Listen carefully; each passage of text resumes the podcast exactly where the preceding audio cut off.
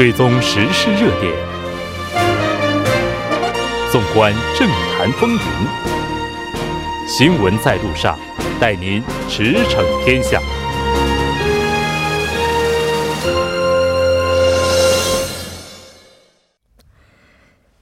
新闻在路上，带您驰骋天下。欢迎回来，这里是正在为您直播的 TBS EFM 调频一零点三。新闻在路上。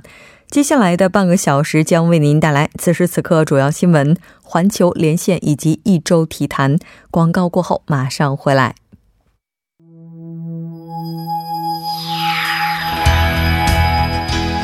您正在收听的是 FM 一零一点三首尔交通广播新闻在路上。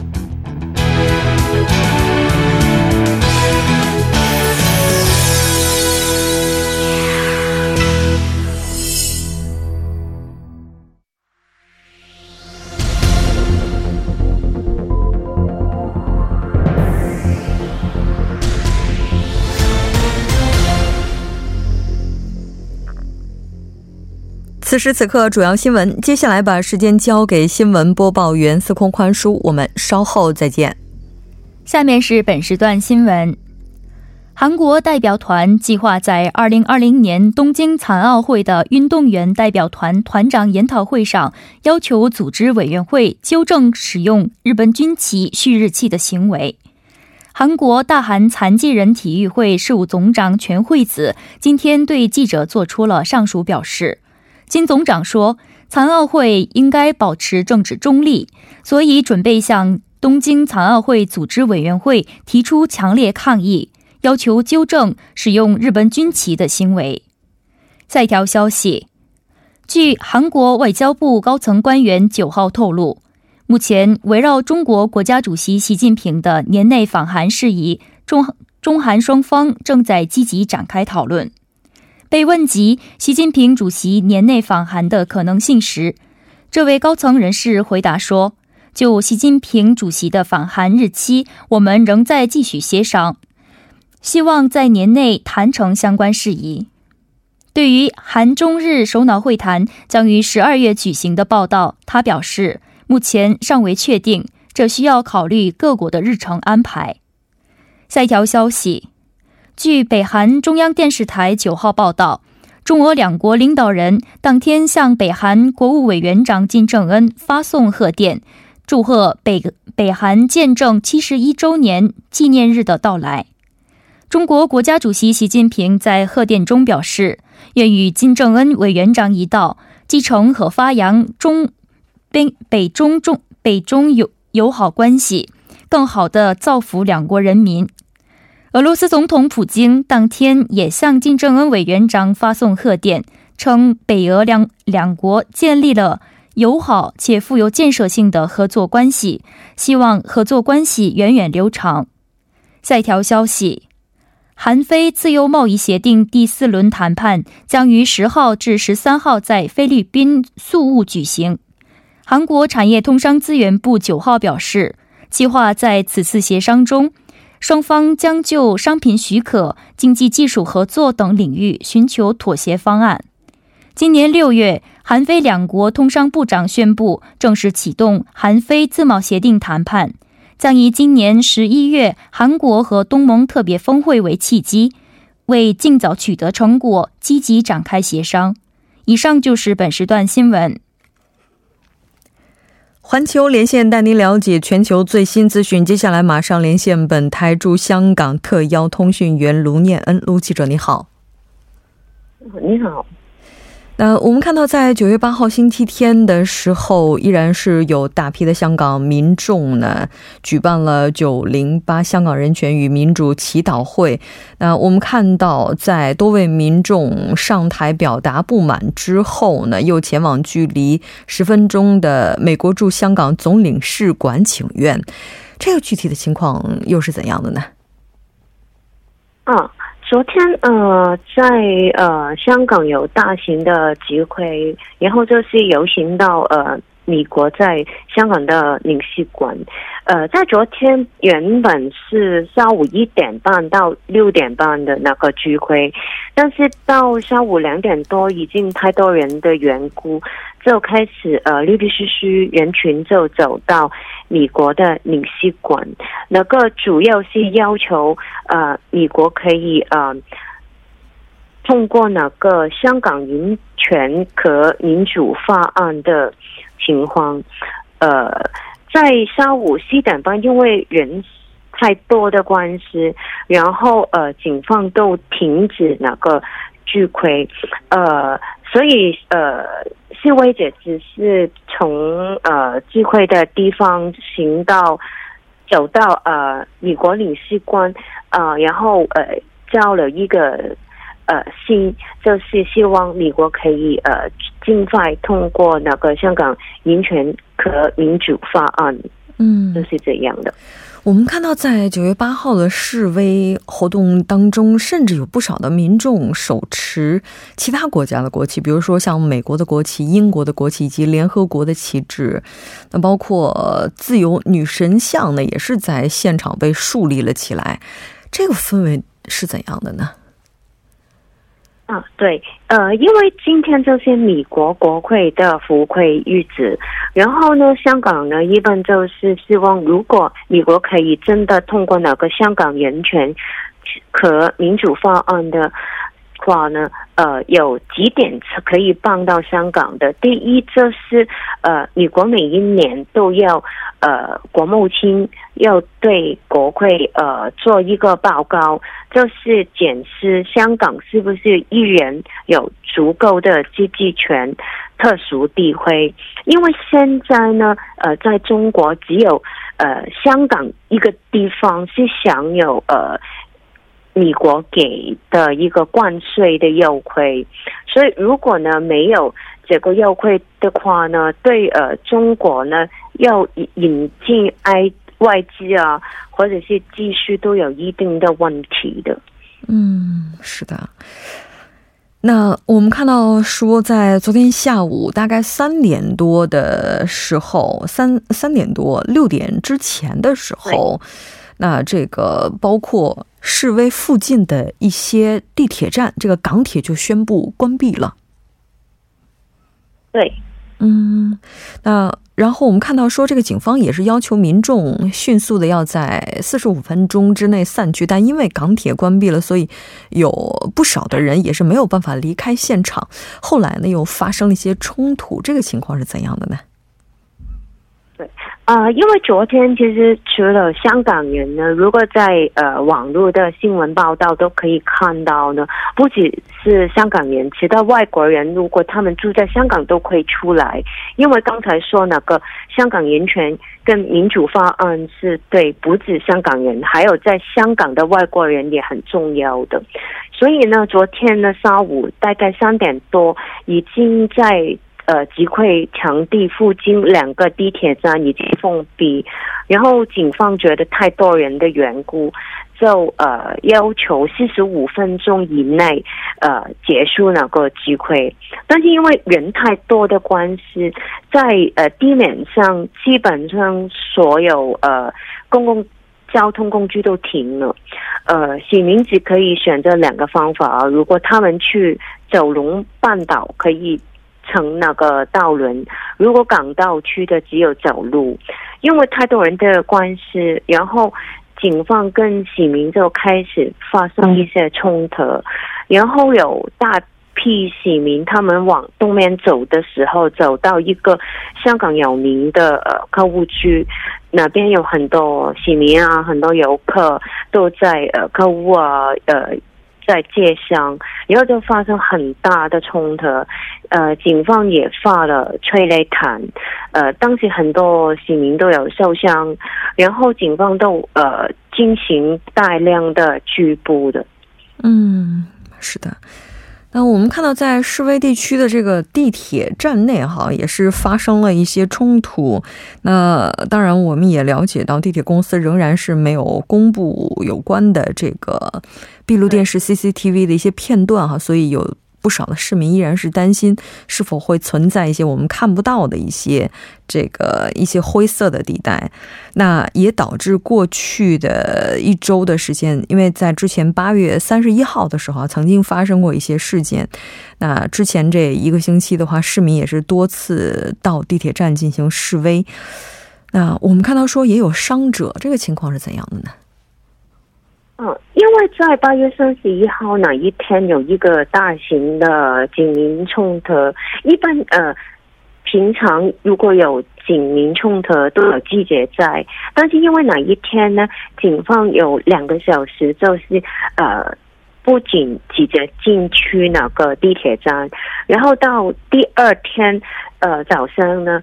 地铁站也是封的，没有开的，仅仅一天没有开，所以很多市民啊，包括呃新闻报道都很疑惑，是不是有人受伤以外，有一些我们看不到的片段，就要求呃地铁公司发放那个公开那个 CCTV，但是到今天早上，呃地铁公司方面都跟外界公布，就是他们会保留那个 CCTV。片段，但是不暂时不会公开的。嗯，是的。那昨天的这场活动大概在什么时间结束了呢？呃，昨天因为在下点下午四点多，已经在集会的场地已经呃，大部分市民已经离开，但是就。今年到其他的地区有一些呃示威者跟警方发生冲突，因为他们都觉得哦，为什么警方已经发了那个不反对通知书，但是突然间在七点多就停止，然后发生很多冲突。在呃网络上的新闻你可以看到，有一些外国的记者，包括呃法国、韩国的记者，昨天都。第呃，警方在呃驱赶的时候发生一些冲突，然后到了晚上的时候，因为还有很多市民在街上聚着，然后就发生更多的呃警民冲突。在过去的三天，呃，可以看到的数字就是已经有一百五十多个市民被呃举报了。嗯，是的。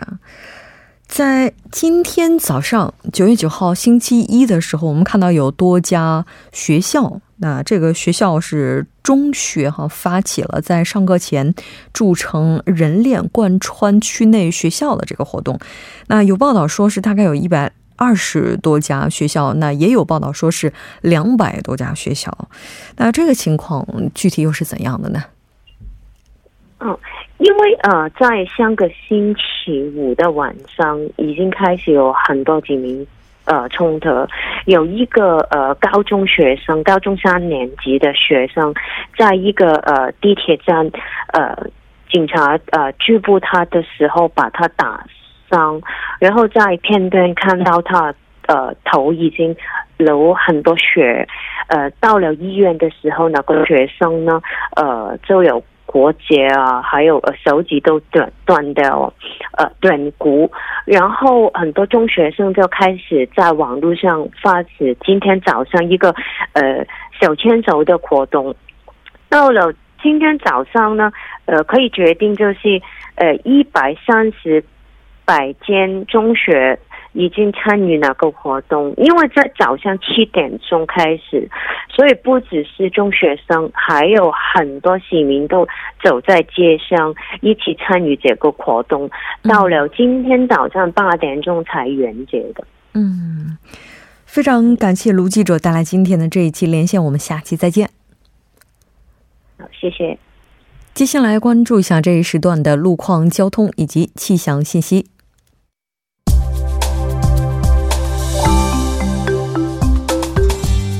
大家晚上好，这里依然是由连夜为大家带来最新的路况与天气信息。现在是晚间七点十五分，我们来关注一下目前路面上的情况。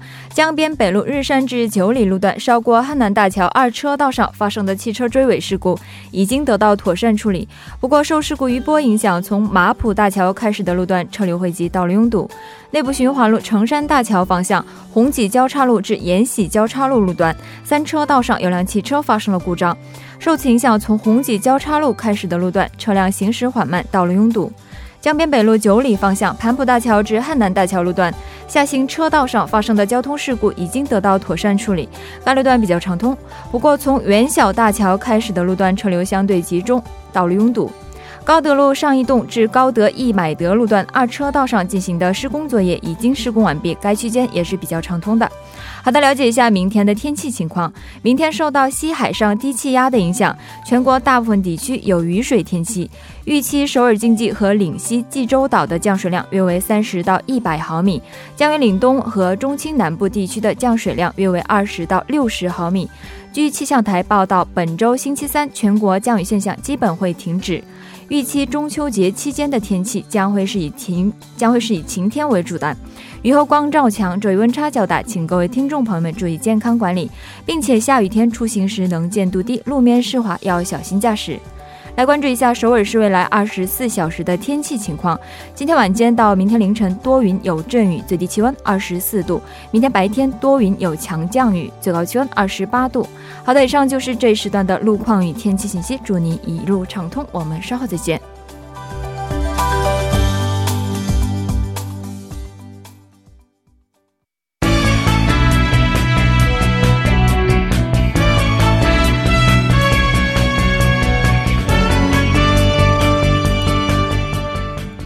一周体坛和您一起来关注体坛要闻。接下来马上请出栏目特邀嘉宾，在韩中国球迷会的会长申韩哲。韩哲你好，主持人好，大家好，非常高兴和您一起来了解咱们本周的一周体坛。那依然是先来看一下今天您带来的第一条消息是什么？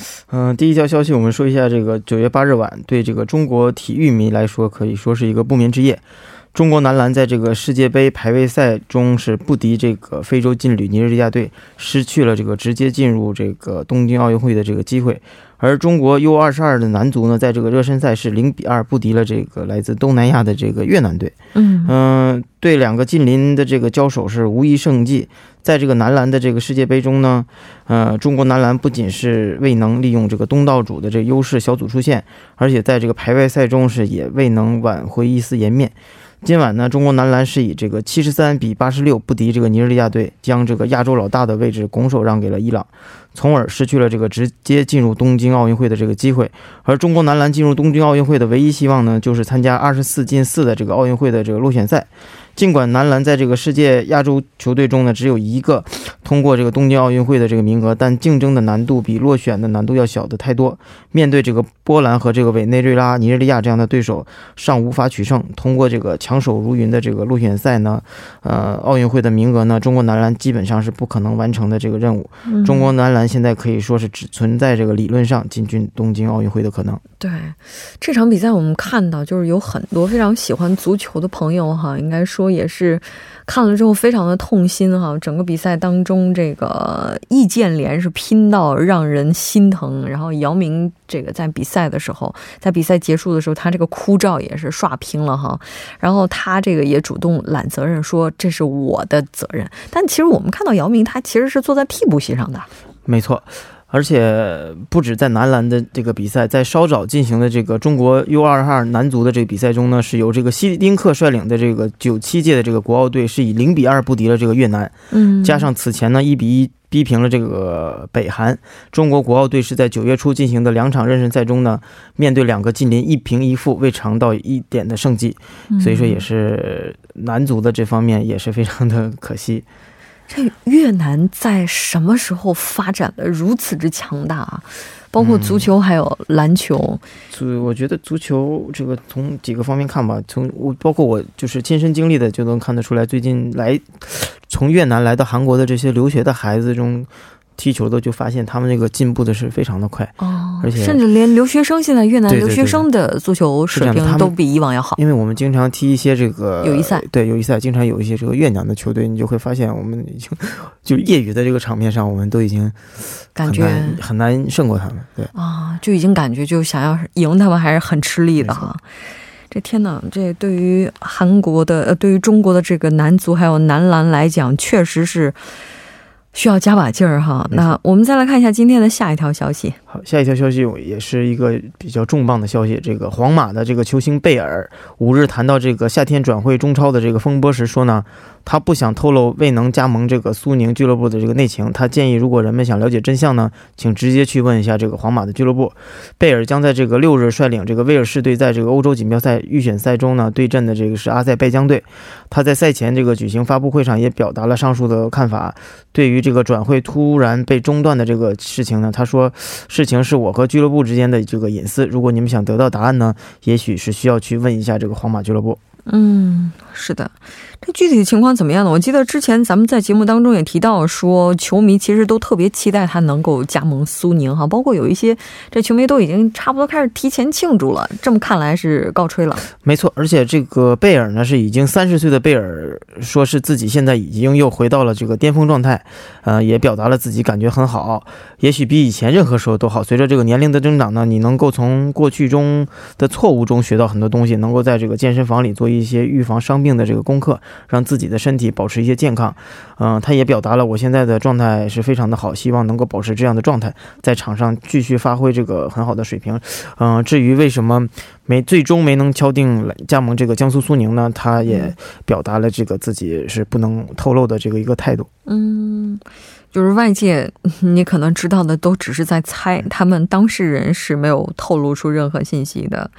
那刚刚咱们提到了说男足国奥是比赛失利了，但国足在九月十号，当地时间九月十号，那将会对阵马尔代夫，这个也是四十强的预选赛哈。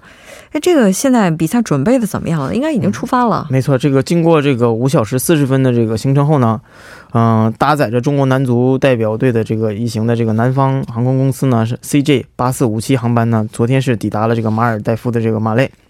嗯，随国足同机抵达的呢，还有一个非常重的这个行李，说据悉据说是这个行李达到了这个三吨。嗯，尽管从北。京时间早上六点起床，到这个抵达这个位于世预赛四十强首战赛地的。呃的酒店呢，国足成员在路上耗时了这个超过十个小时，但由于这个马尔代夫的这个比赛当地时间是十十日的这个晚上就将开打，因此全队必须在这个备战方面啊争取争争分夺秒。而这个于当地时间八日晚六点呢，呃要进行这个首次的这个训练赛，所以说国足这一次带着这个三吨的这个行李可以说是呃有备而来。嗯，是的。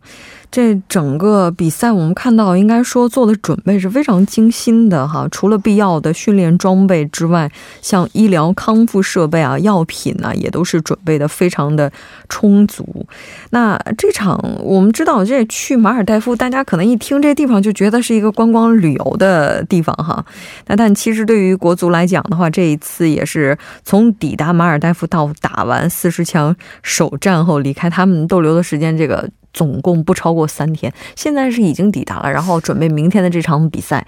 哎，在韩哲，您看来，明天这场比赛国足的胜算有多大呢？我觉得从这个历史交战的这个成绩上来看呢，国足的这个胜算还是很大的。嗯嗯，虽然刚才我们说了，这个现在东南亚的一些球队进步很快，但是相对于这种马尔代夫的这种相对来讲经济啊和这个体育啊不是很发达的国家来说，我觉得国足的胜算，嗯，可以说是基本在八百分之八十左右。嗯，但问题在于，我们看到说马尔代夫当地的他们的比赛场地哈，和中国国内使用的草坪也是不一样，气候也不一样，就整个这个天气的状况也是不一样。再加上中国这次的话是远征嘛，就是他也有这个旅途的疲劳，就是基本上算是提前大概一天两天到，他能恢复过来吗？是这样的，这个包括这个此次赴这个马尔代夫的客场呢，国足要克服一些很多的困难，比如说像这个比赛场地的草皮为这个大叶草，但是这个大叶草呢，在中国也不是没有的，在一些广州这个南偏南方的地区呢，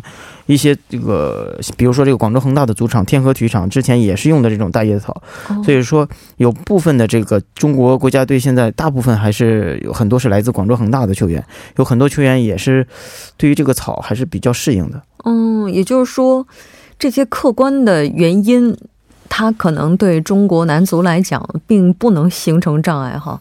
嗯，这场比赛是九月十号，就是说，大概就是韩国时间大概是什么时间呢？嗯，这场比赛是在这个晚上六点钟六点半开始。哦，晚上六点半，就是是当地时间呢，还是说首尔时间呢？啊，当地时间，当地时间，晚上六点多。回头大家如果要看的话，要查一下时差啊，提前。那刚刚我们也提到了，说这个中国的国奥和男篮连连失利，接下来九月十号这场比赛，真的可能对于中国来讲太需要一场胜利了哈。咱们再回到这场男篮的比赛，其实这场比赛输掉，我觉得应该是出乎很多人的意料的。嗯，是这样的。对于这个，包括对于教练组来说呢，这个姚明也认为教练组都已经尽力了。问题可能不是一个教练组就可以简单解决的。失利就是会不会影响这个改革呢？姚明也坚定的回答：不会的，我们不会不能这个半途而废，只会更加坚定的走下去。我们已经知道了这个世界篮球的运行的方向，而我们呢，必须向着这个世界最高的这个水平去看齐走下去。我觉得这个姚明已经充分的表达了这个他的态度和对未来中国男篮的这个一些计划。我觉得他是这个心里有数的。对，其实关键还是要培养新人哈，因为毕竟中国男篮确实有非常辉煌的一代，但是他们这一代也都面临着退役，是吧？没错。那我们再来看一下这个下一条消息啊，关注一下孙球王。嗯，是的，现现在我们关注一下这个孙兴民、孙球王，在昨天晚上进行的这个一场热身赛中呢，是韩国国家队是以二比二战平了这个格鲁吉亚队。比赛中呢，韩国头号球星孙兴民是首发出场，送出了一次助攻。赛后呢，孙兴民对于这个韩国队的表现是也是表达了自己不满，他甚至直言而喻：如果韩国队不做出改变呢，球队很可能将无缘2022年的这个世界杯。昨天韩国队和这个格鲁吉亚队在比赛的进行呢，是可以说是一波三折。格鲁吉亚队呢是率先破门，之后呢，这个黄义柱连进两球，帮助韩国队是反超了比分。比赛在最后时刻呢，格鲁吉亚队是把比分最终扳平了，两。对二比二握手言和，而这个韩国队的这个头号球星呢，孙兴民在比赛，呃，是首发出场，送出了一次助攻。比赛第六十分钟的时候呢，是被这个替换换换下出场地。是的。哎，本来的话，韩国队他的排名应该是要远高于格鲁吉亚的吧？没错，无论从这个世界上的这个排名来看呢，还是整体实力来看呢，韩国队都是要高于这个格鲁吉亚。嗯，但是这场比赛为什么踢成这样呢？我想，呃，也有可能是因为这个有些球员在双线作战，因为这个 K 联赛也在进行进行，所以说这个疲劳度啊，各个方面来讲呢，可能还没有达到身体的最佳的状态。嗯，是的。这也希望所有的球员都能够打起精神来哈！无缘2022年世界杯，我觉得这句话对于韩国的球迷来讲是难以想象的。非常感谢韩哲，那我们下期再见。下期再见。接下来关注一下这一时段的路况、交通以及……呃，那半点过后马上回来。